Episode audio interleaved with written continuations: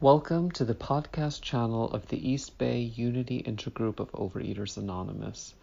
The opinions expressed here are those of individual members and do not represent OA as a whole. For more information about our intergroup, please visit our website at eastbayoa.org. I'll just give a little background. Uh, I started coming to OA meetings in uh, two, in um, 1980, and um, I've been going on and off since then. I've got moved into other programs, but OA was my first 12 step program. And uh, this is the result of uh, lots of uh, tooth damage from uh, binge vomiting and many sizes of uh, pants. So today I have I have another tooth and uh, I'm working on implants and I've been taking care of my teeth regularly. And today I don't have four sizes of pants that I had to change every six, every three months.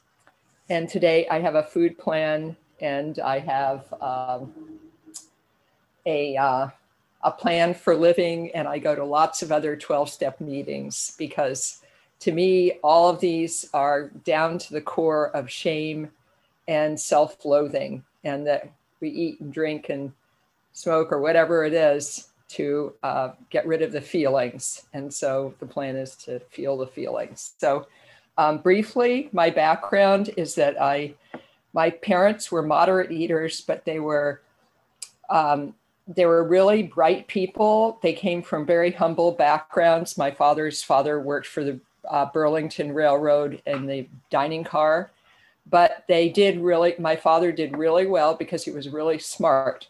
So um, they didn't drink. They, we had peanut butter sandwiches when we were traveling in the back of the car. It was, we had brown bread. I thought white bread was some kind of incredible, you know, treat. And um, I went to a Quaker um, boarding school where we, it was a farm school in Iowa where we made all our own food. There was only one staff member. It's like $500 a year. And we had a farm and we cooked.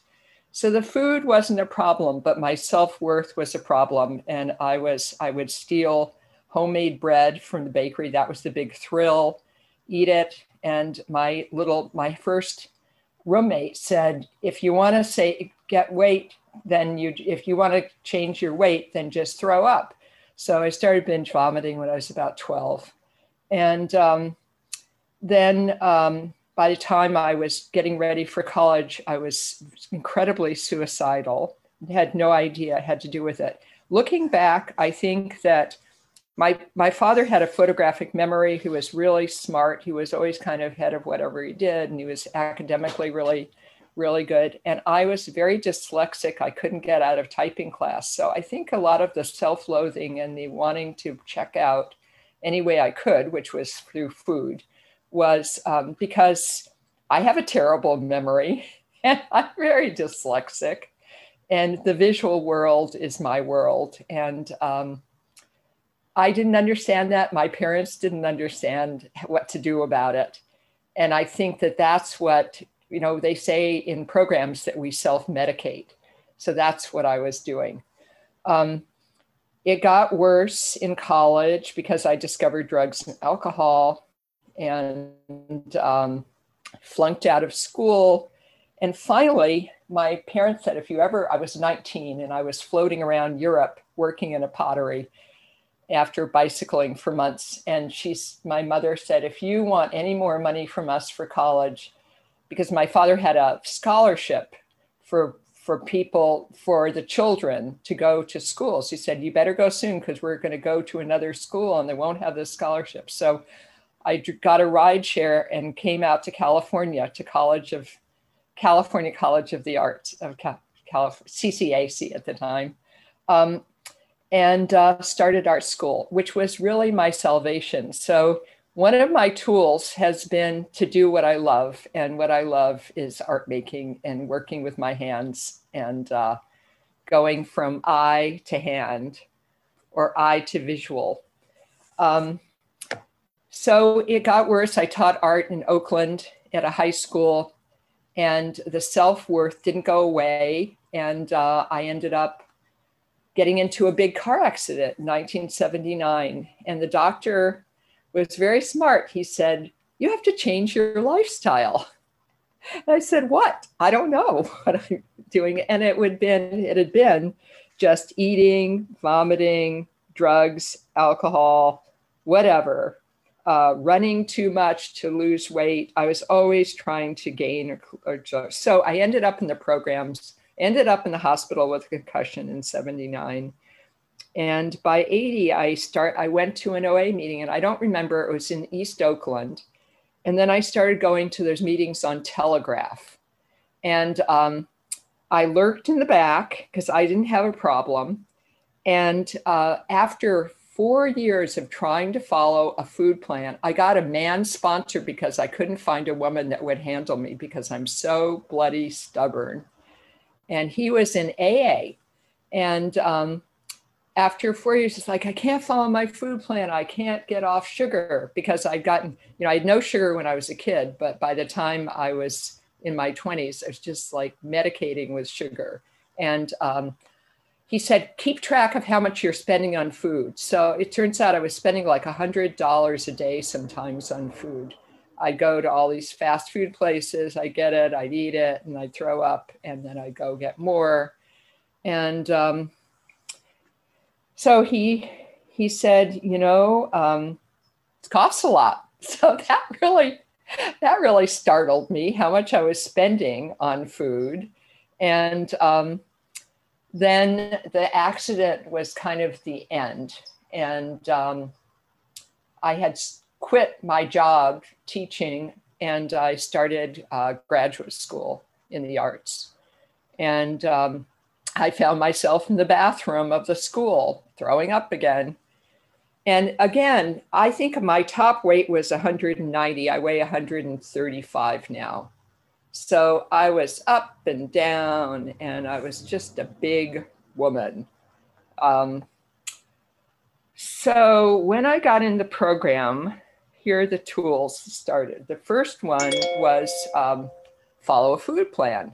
Well, the question was, what kind of food plan? So I tried this one and I tried that one, and I went to, I got um, uh, I didn't have health insurance at the time, and I tried somebody else's food plan, another one, and none of them seemed to work.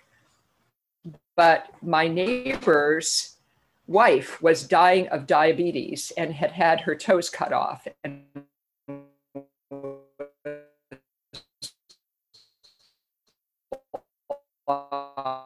and so I realized one time a student saw me in the car after class when I was teaching and I was stuffing cabbage into my mouth because I wasn't going to eat sugar that day.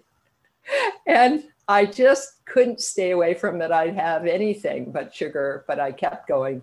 And finally, after four years, he said, Look, Mary, how many times have you thrown up? And I realized I hadn't been binge vomiting. So that was about 1981, 82.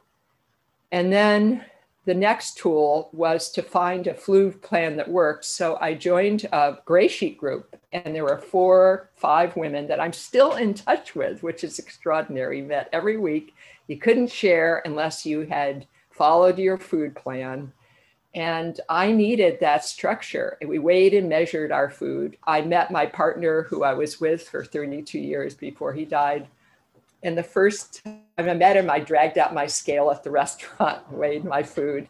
I got to see all the boundaries with my family when I went back to visit because my father, I would like four ounces of four ounces of protein.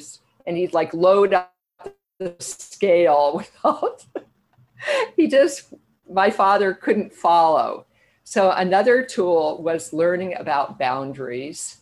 Um, then I went to, I finally got a teaching job at a university and I got some really good health insurance. So I got some, a lot of food plan help and uh, discovered that, you know, I do need some carbos. And um, so one, so one of the tools I think has been following the food plan that works for you And I'd say that for the last um, 20, maybe 30, 20 years, I've had a food plan that kind of works for me. And um, it involves no sugar, no white flour, and um, no alcohol, and um, what else? Lots of exercise. Exercise is part of my food plan. Um, That's 10. Mary. let's see. So it was a long, it took a long time. After those, how much? That's 10. 15? No, that's 10. Um, it took a long time. uh, t- um, okay, it's 10. So it took a long time for me. What did you say? I think there might be a little bit of a lag, but that I'm just saying that's 10. So you, it sounds like you got it. Okay. Um, so I would say that I didn't really get how to do the food program till I got into AA because my my sponsor said, "Look, I can't handle you. You got to go to AA too." I think I was also growing marijuana for my boyfriend who was married to somebody else at the time, and um, so I started going to AA. And you know what? That was so easy because you have a bottle and then you don't. You put away the bottle. With food, you have to eat food every day. You have to deal with it every day, just like you have to deal with money and emotions. With alcohol, you can go put it in the put it down, pour it down the drain, take it out of the house. It's done. So for the first time, I had this ability to say, I've done well today. I didn't have a, a drink so with a food, uh, that's the goal with a food plan is I've done well today. I followed my food plan. And I've gotten better about how to do that because I have a food plan that I think works for me. I'm pretty darn healthy nowadays, considering my age. I'm 73. And um, I, uh, so what are the other tools? So I had to learn about the steps. And um, I had to learn that the steps involve trusting somebody else, finding a sponsor. I had a number of sponsors. I've had about six sponsors. Um, the first sponsor was smoking. I don't smoke uh, now. And um, she was smoking on the couch, and I was just giving her this. And then she took the cigarette and she said, Let's burn the first stuff.